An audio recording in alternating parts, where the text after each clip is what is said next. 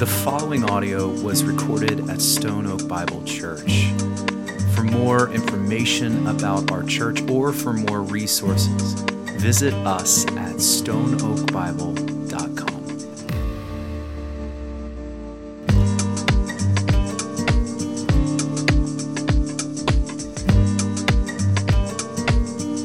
Well, um, good morning, church. I hope you are doing well. Um, listen, as we, actually before we uh, get to our text, I, I wanted to kind of bring two things out. They might sound weird. Hopefully, though, by the end, it will make sense. Um, I want to bring two things out. The first is um, that I believe that you need daily bread. Daily bread. And, and, and I believe that my job as a, as a preacher, as a pastor, um, is to be a part of, I believe our job as a church is to be part of providing that daily ongoing bread. So think about this in terms of the food you eat. Um, the vast majority of the food that you eat is rather ordinary. It's, uh, I mean, it's good. It it sustains you. It's not hopefully bad, uh, but a tad forgettable maybe. Uh, maybe just a little bit. It, it's the vast majority majority of our meals. They're just everyday, ordinary meals. That's that's what they are. But every once in a while, we get the great joy and privilege of having one of those extravagant ones that we remember. We're not going to forget it. It was delicious. Every once in a while we have those, uh, but but that's not the norm. That's not the norm. You know what the, the norm is? It's every day, daily, sustaining, ordinary, ordinary bread. That's the that's the, the norm. And the truth is, is that you are sustained by the daily bread. You're not sustained by living from one extravagant meal and then waiting, waiting, waiting. When am I going to get my next one? You're not sustained by the extravagant. Church, you're, you're, you're sustained by the ordinary, by the daily, the ongoing. There is a good chance you have forgotten what you ate this Tuesday. Last Tuesday, there's a good chance you forgot.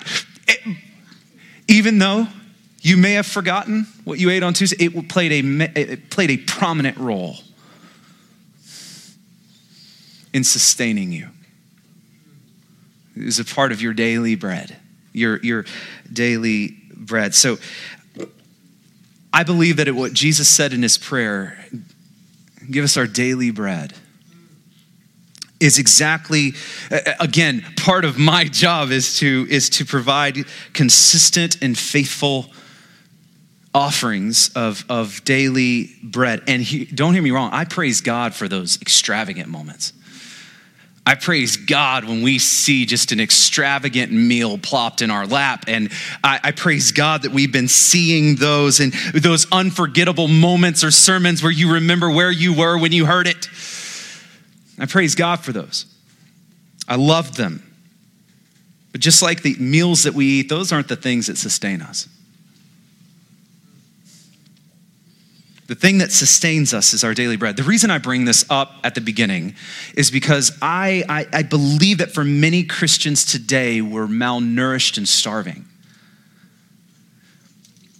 Because We we we go, we try to go from extravagant meal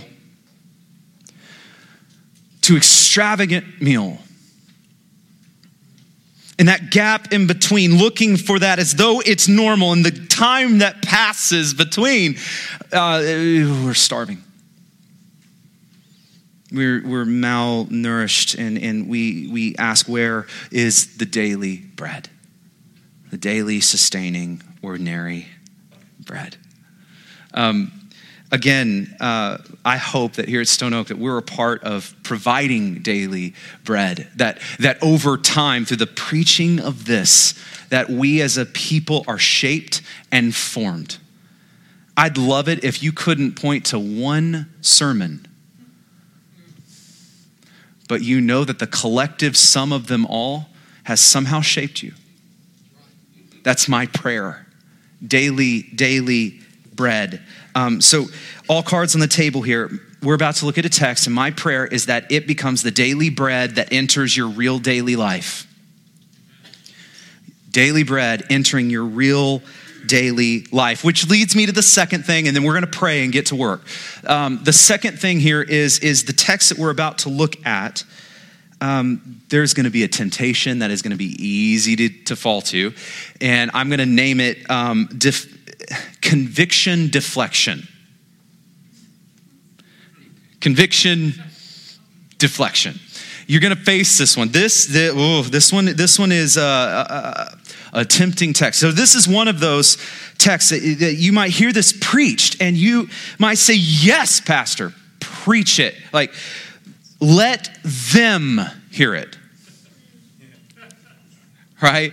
Um, um, this sermon, it's exactly what they need to hear. So good for them. See, def, uh, conviction deflection is when we try to offload responsibility to someone else, like being given a plate of daily food and going, that'll be good for them. Um, this text, we're going to see this, is going to be very easy for us to do just that. Again, my hope, my prayer is that this daily bread enters our daily, ordinary lives in a real way without us shifting the blame or shifting the uh, the daily bread to someone else. Um, here's the clearest way I can say this. This text that we are about to dig into is about you. It's about you. All of us, my prayer, wherever you come from, whatever brought you here, you might even know how, not even know how you got to this church this morning. Welcome. We're all here for a reason, and this text is about you. And so we're all going to sit under it together, get some daily bread this morning. Um, and as we come to the word, let's just start with prayer. Amen. Would you pray with me, church? Our Father who art in heaven, hallowed be thy name. Thy kingdom come, thy will be done on earth as it is in heaven. God, would you give us this day our daily bread? Would you forgive us our debts as we forgive our debtors? Would you lead us not into temptation, but deliver us from evil? For thine is the kingdom, the power, the glory, forever and ever. Amen. Amen. Amen. All right, church, if you have your Bibles, grab them. We're going to be in Romans. We've been in Romans for a, a, a little bit, uh, but we're going to be in Romans. We're going to be in chapter ten, starting in verse fourteen. Um, love the book of Romans. It is, uh, as we as you're getting there, what we've seen in Romans time and time again is that Paul is so beautifully logical. He just lays out this one unfolding argument that we get to participate in. And, and we've called this out before, but Paul has this tendency to say something. It shocks us. We have a question that's kind of brewing, and then he'll say the question before we kind of put words around it, and then answer the question before we even asked it. That's what Paul does. It's just this one beautiful, long argument. And so because this is true, these verses that we get the privilege of digging into, it's important for us to be able to put them into their context. And our verses today are a great example of this. Uh, so if you weren't with us last week, last week what we looked at is Paul just talked to us about how we can be saved. How we can be saved. So verse nine, he says, if you confess with your mouth and you believe in your heart, um, you will be saved. We walked through this last week. Uh, we we looked, we're in verse thirteen, the verse right before ours today. Paul says, for everyone who calls on the name of the Lord will be saved. So last week we unpacked what that calling looks like, believing in our hearts, confessing with our mouth. Last week we talked about the assurance that we have in our salvation. Notice it doesn't say you might be saved. You have a good chance of being saved. Odds are better or in your favor if, no, it says you will be saved. And last week we talked about the all-inclusiveness of this, that that was people from, it's all who call. So people from all nations, tongues, tribes, cultures. But yet we had talked about the exclusivity of it as well. That all people, that salvation is in calling on the one name of Jesus Christ our Lord, that he is the way, the truth, the life. We looked at this last week. And now coming off of this, Paul is going to take us down a little journey today. Uh, and he's going to do this by asking us a few questions. You ready? Two of you are. We're, I'm going to take you anyway. Let's start in verse thirteen. For everyone who calls on the name of the Lord will be saved. That takes us right to fourteen. Here we go. How then? How then will they call in whom they've not believed? And how are they to believe in him whom... Uh, of whom they have never heard? And how are they to hear without someone preaching? And, and how are how are they going to preach unless they are sent? All right, so we'll pause here. We're going to continue. Let's pause here. So everyone who calls in the name of the Lord is going to be saved, but how are they going to call if they don't believe? And how are they going to believe if they never heard? And how are they going to hear if no one preaches? And who's going to preach if they don't get sent? These are the questions that Paul puts in front of us. And maybe it would be helpful. I, I, I saw this quote when I was in my study this week by uh, a pastor, um, John Stott. He flips this around and states it in the positive. So let, let me read this to you. He says, the essence of Paul's argument is seen if we put his six verbs, verbs in opposite order. Christ sends heralds. Heralds preach. People hear, hearers believe, believers call, and those who are who call are saved. I like that. I like just flipping it around. And for some reason, it's like light bulb for me. I love that. But do you see it? it? One of the most beautiful things about this verse for me is how simple it is. Just states it. I mean, it's so straightforward. But here's the problem. Let's come back to what we started before we prayed this morning. Conviction deflection.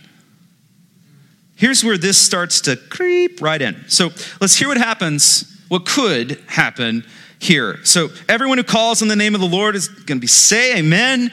Uh, how are they going to call if they've not believed? Amen, pastor, I'm with you.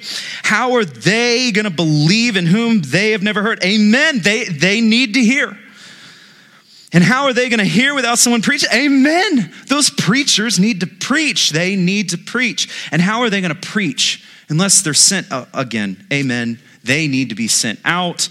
Preachers need to go, and the church needs to send them. Amen. Are we good to go, pastor? You see what we just did there? What we just did there uh, is, is taking the daily bread and saying, here you go. That's for them. That's, that's, it tried to give it to some, what that, what, what we just did there is try to make it through this scripture with clean hands by using a little conviction deflection. So I, I think the reason it's so tempting to do it in this verse is because the language Paul uses. If you notice in this verse, he uses the four letter word they a lot. They. And so, you know, if we're not careful, I think I think we can try to use that word as a way to not sit under the weight. So how will they call who they have not believed, and they won't believe if they have never heard? How are they going to hear if someone, they aren't preaching, and how are they going to preach if they aren't sent? See, they, they, they, they, they, they, they. Here's the most profound statement of the morning, and it doesn't make any grammatical sense. You are they. You are they. You are they. There is not some elite they team that, that Paul is pointing here. It, there's not some other group that needs conviction from this text. There's not some other group that needs to hear. There's not some other group that needs to preach, that needs to go. Um, you are they. So how will you call on him if you have not believed? The answer is you can't. You don't call on someone who you don't believe will save you. For those of you who know Jesus and have called on Jesus, who follow Jesus, you, you call him Lord because you believe in him. You believe in him. If you don't believe that Jesus is Savior, you're not going to call on him, right? So you call because you believe. And how are you going to believe if you've never heard? That's about as simple as elementary as it gets. Like you're, you, before you can believe in someone, you have to have at least heard of that someone. It makes sense. It, it just makes sense. But how are you going to hear without without someone preaching? See, you know Jesus. You follow Jesus because someone in your life told you about Jesus. Like, again, this is kind of basic. Um, someone took a chance. Someone took the time to simply tell you about Jesus. Could be before you can believe in somebody, you have to have at least heard of him. And, and you have heard about him because someone told you about him. This is really basic. But that's not all though, because the second part of that is the someone preaching part. So I gotta ask, like, who is going to hear about Jesus because you told them? In other words, how are they going to hear if you don't preach? No, they won't preach. How are they, how are they going to hear if you don't preach and proclaim the truth of Jesus to them? How are they going to hear? Um, you know Jesus, again, because someone in your life told you about Jesus. Who in your life is going to know and trust Jesus? Because you told them about Jesus. I have a sobering quote this week. Um, I put it on the weekly, our, our weekly email that went out, but this got me, so I had to share it here too. It, it comes from R C. Sproul, and he says, in fact, every day in human history, a record is broken. More people died today without hearing the name of Jesus Christ than on any day since God created Adam and Eve. And tomorrow will break today's record. The need is great. And again, you know and trust Jesus because someone told you about Jesus. Who in your life knows and trusts Jesus because you were a part of telling them about Jesus? As we think about this question and sit on under this question, let me ask Paul's last one here. And how are you to preach unless you are sent? This church is most likely where conviction deflection sets in. Here's the reality. Not everyone is called to, you know, go overseas on a on into the mission field overseas. I get it. Not everyone is called into pastoral ministry, vocational ministry. Not everyone is called to start churches. We love planting churches here. Not everyone is a church planter. I get it. Not everyone is called to be a preacher who stands here and talks to a congregation like this.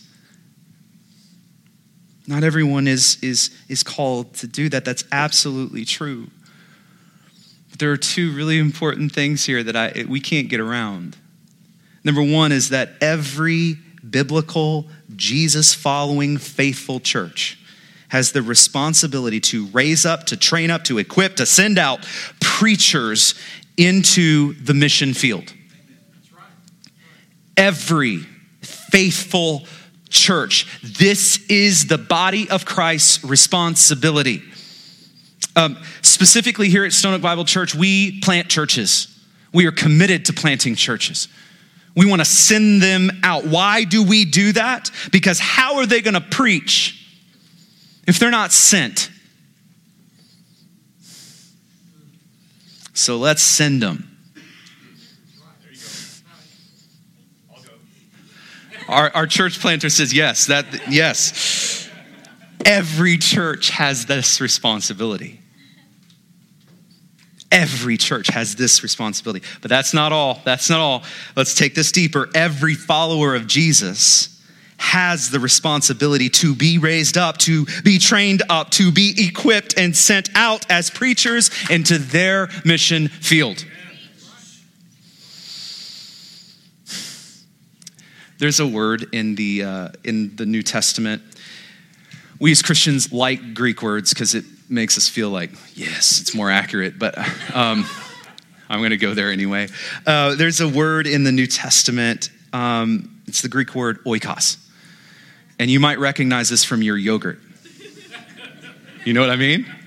Uh, same word, same word. But in the, in the New Testament, the, this, this word oikos is a word that's translated as household.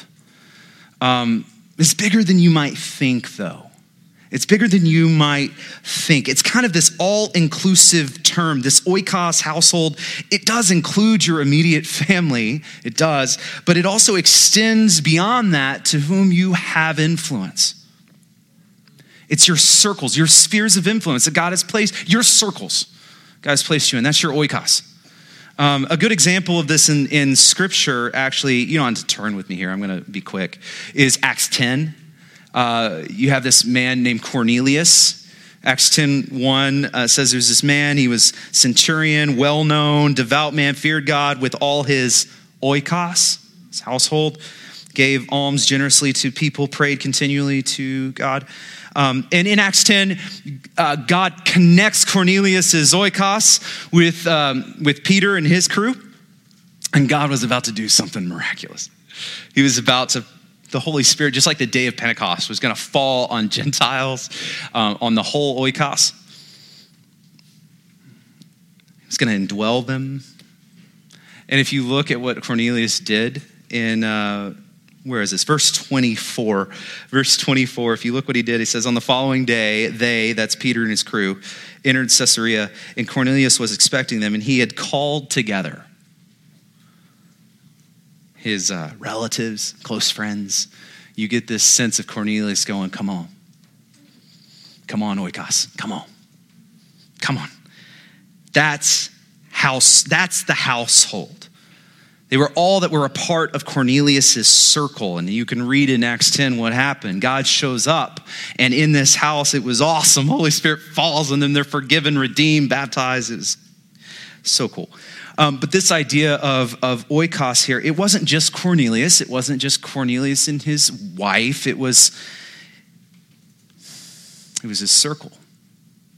So I got to ask, who is your oikos? Your family, your friends, your relatives, your coworkers, your classmates, your neighborhood.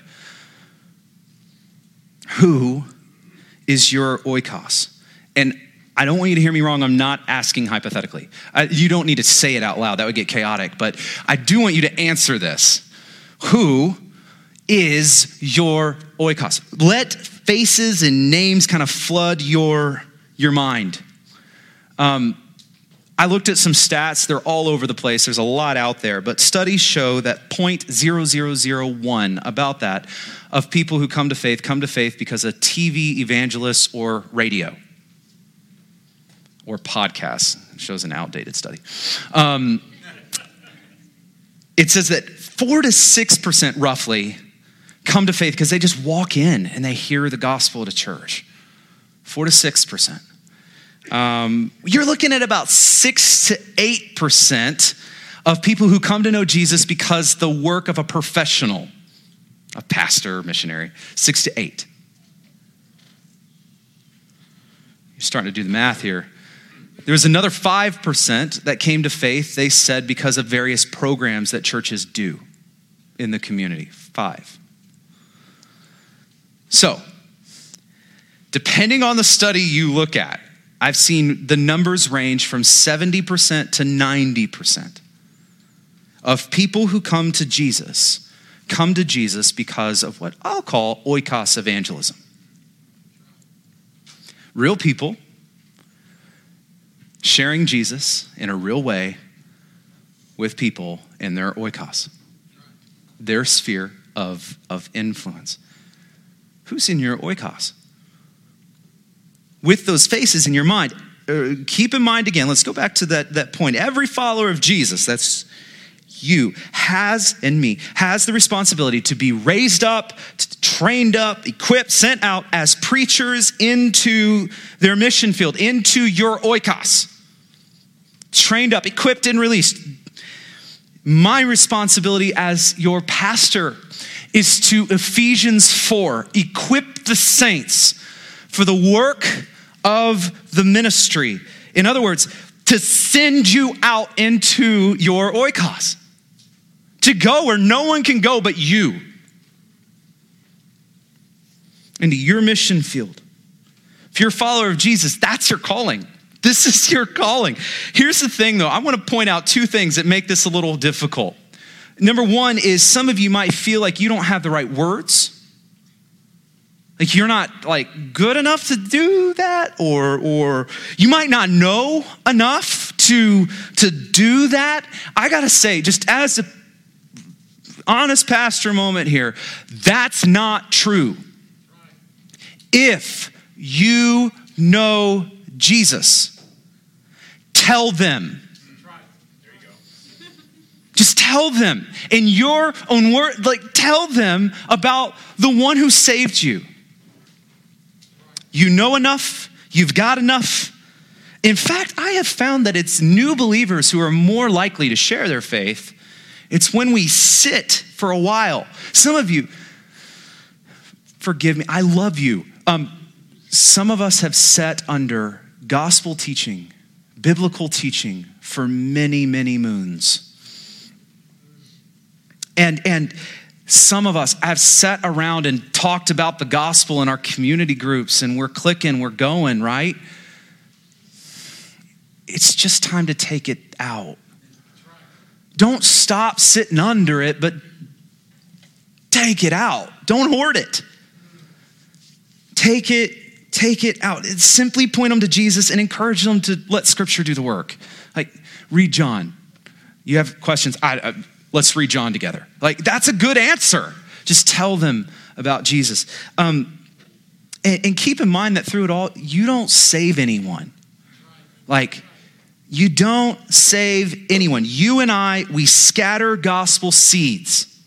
And, and we tell them of the one who does save. That's what we, that's what we do. And God uses the seeds. You scatter, God uses. You scatter, God uses. Um, There's one more thing, though, that I want to bring out. I want to call out an elephant in the room here. Another thing that makes this hard, I believe it, it is far easier for us to go on an overseas mission trip and just drop the gospel bombs. I bet even the shyest among us would step up to the plate and share the gospel.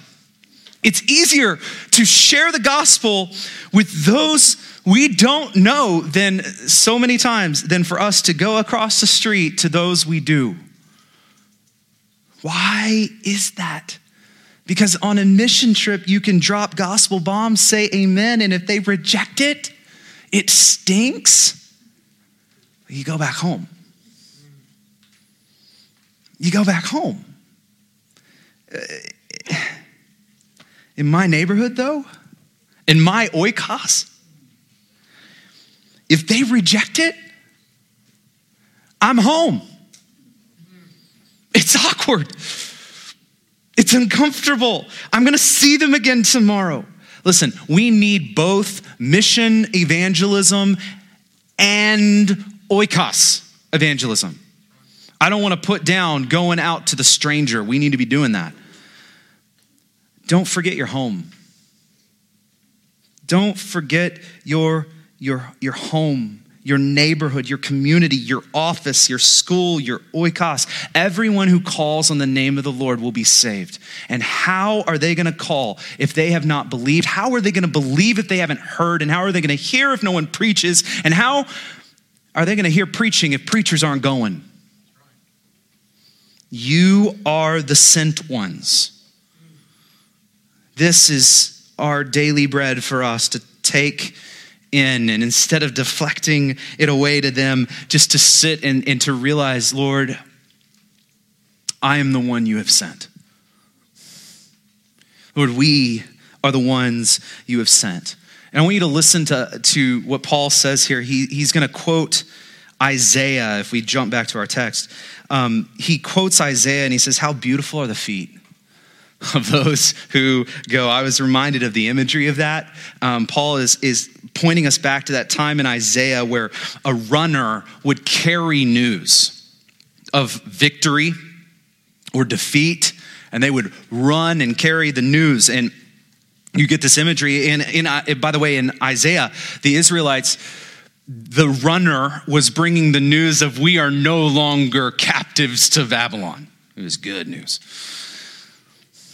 The runner was coming. And so they would sit on the wall and they would wait to see. This is before twenty-four seven news, email, all of that. We get instant. No, they waited. And, and off in the distance, they would see the dust coming up from the runner. And I bet there's there, you can tell from body language, that's good news. That's that's a, that's good news. There's something beautiful about the feet who run to share good news. There's something beautiful about victory, freedom, salvation, the feet that bring those news. And the truth is, is that God appoints us, his human messengers, as broken as we may be, to be those runners. To be those runners. How beautiful are the feet. There's no greater joy or privilege in all the world than running, dust cloud popping up behind us to share the news of salvation. How beautiful are the feet. But you know what? In verse sixteen, Paul reminds us that not everyone thinks they're beautiful. In verse sixteen, it says, but they have not all obeyed the gospel. Isaiah says, Lord, who has believed what he has heard from us? This is one of the hardest and most frustrating realities that we, that you and I are going to face, especially in oikos evangelism. Not everyone will see. Not everyone will confess and believe. Not everyone will call. Praise God for those Cornelius moments where the household just gets lit on fire by God's Spirit. Like, that's awesome. But that it's not always like that. There are times when they do not respond. And it can be one of the most frustrating things. If only they would see. Have you been there? If only they would see. If only they would see. No matter, but no matter what I say, no matter how I say it, church, there's going to be those who reject the gospel. And when they do, I got to just comfort you with a little bit of something here. They're not rejecting you. Jesus' words in Luke ten says, the one who hears you, hears me. Jesus says, the one who rejects you, they're rejecting me. And ultimately, the one who sent me. In other words, your call, church, is to go and to share the good news, period. And Jesus is clear. When they hear you, they're hearing my voice. And when they reject you, they're rejecting my voice and ultimately God himself. What a reminder. Um, here's the thing, though. I, I want us to come full circle all the way back to where we began. Um, this has been really working me this week, actually.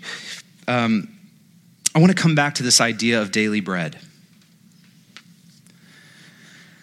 We talked about the fact that my job as a preacher, as a pastor, is to provide daily bread, is to, to, it's not, as bad as this sounds, listen, my job is not to usher you from one extravagant Super Bowl experience to the next.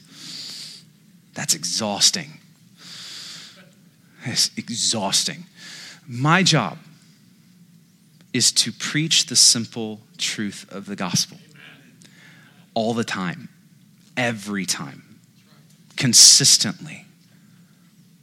just to preach it and then to preach it again and, and to preach it again, to provide the daily bread. And in that, as we're doing that, praise God for the moments where God lavishes a meal on us. I, I'm telling you, I have felt like we're in a lavish season uh, lately. I praise God for that. That's not me. That's God. And when he lavishes, we enjoy and we give thanks. And then we turn our heart back to the daily bread, the daily, ongoing, sustaining bread. My job to preach faithfully. Why am I saying this? If I carried this weight on my shoulders, that every time I got up here and preached this, that I needed to say things perfectly, I needed to dr- drop some extravagant meal on your plate. Do you know how exhausting that? I don't think I could do this. I don't think I would be your pastor if that was my job. That's too much pressure. You know what the Lord did to me this week? He showed me that feeling of I couldn't do this is exactly what we do to ourselves. We think that the people in our life, they need the word beautifully delivered. The clouds need to part and Jesus needs to be there, and it needs to be the unforgettable culinary experience. And we're like, I don't feel like I'm capable of that. So I'm going to let someone else do it. And we've forgotten. Ours is the daily bread. And the Lord wants to use you in providing daily, ordinary bread to others. You're not called to provide the extravagant meals. Let God do that. You provide the daily, consistent, ongoing bread.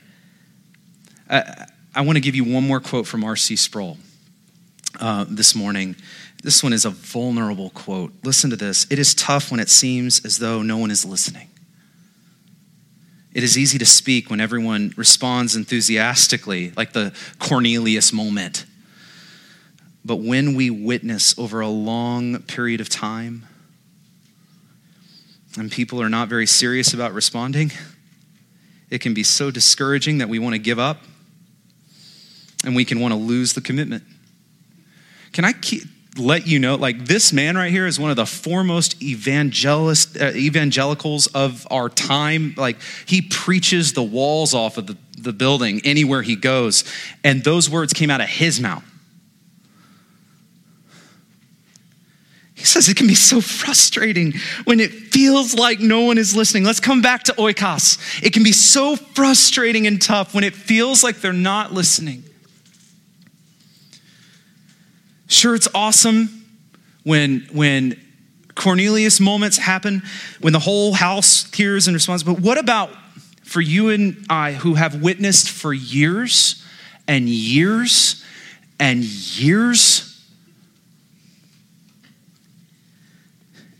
And it doesn't seem like they're responding. What about when we get discouraged? Some of you are right here. You've been praying for your family. You have been praying for your friend. And, and it's it's you've been praying for revival. And and but time after time, it seems like they're not interested and not responding. I want to encourage you this morning. I want to encourage you this morning. You might just be a part of a long supply of some daily bread. Some of you might think, if only I had the right words, the, the extravagant meal, they would listen. But church, God's calling you to scatter the seeds, to provide the daily bread, and all of those seeds that have been thrown out. You don't know what's happening under the surface. You don't know what's taking root. God is doing things that you cannot see. I can say that with confidence. So don't lose hope. God is patient. Don't lose hope and don't stop scattering. Don't stop scattering. We can often look for the conversion moments. Praise God for those moments where we thank him for those moments where we see death to life, when we see blind eyes open. We praise God for that moment. But here's the deal. God might be using you right now in unseen ways, planting and watering seeds. Don't lose hope. Don't stop scattering and don't stop praying for them. You know this. We've already said it, but you don't save anyone. You don't save anyone. That is God's work. And so here's the deal. We need to be on our knees for our oikos. On our knees. Um, and I want to close with this. I want to close with this. I, I would challenge you, challenge all of us to just start with one. Just start with one. Um, we started this initiative called Who's Your One um, several months ago. And it was a way to turn our hearts back to prayer and a way to turn us to start scattering seeds of the gospel. Who's your one? It's simple. It, it asks us, it, it gets us to ask, who is the who is the person we're praying for right now that God would redeem and move? Who is the person that we're praying God would give us the opportunity to share the good news? And who are we praying would receive and hear and believe and call? Who are we praying for? Church, if you have not joined me, joined us in, in this prayer, in Who's Your One, I encourage you, today is the day. Step into this with me. I had to change my one because I found out that the one I was praying for already knew Jesus. So that can happen. That's a good thing. Um, who is your one? Join us in this. So begin to pray that God would direct you to your one. Pray specifically for your one and the opportunity to share with your one. And when God provides these opportunities, because he will, be obedient. Walk, share, and trust God with the results. I want to encourage you to... Um, if you haven't already, to go here right now. So this website, um, stone oak bible dot com, Who's Your One, W Y O. Um, we have a great guide. It's a prayer guide. I'm going to do it again. Uh, I want to invite you to do it with me. Um, it's a prayer guide where you can be praying. It helps you step into this and to start doing the work of prayer. I want to encourage you to do this. And we know, everyone who calls on the name of the Lord will be saved. And how are they going to call if they don't believe? And how are they going to believe if they don't hear? How are they going to hear if no one preaches? If you don't go.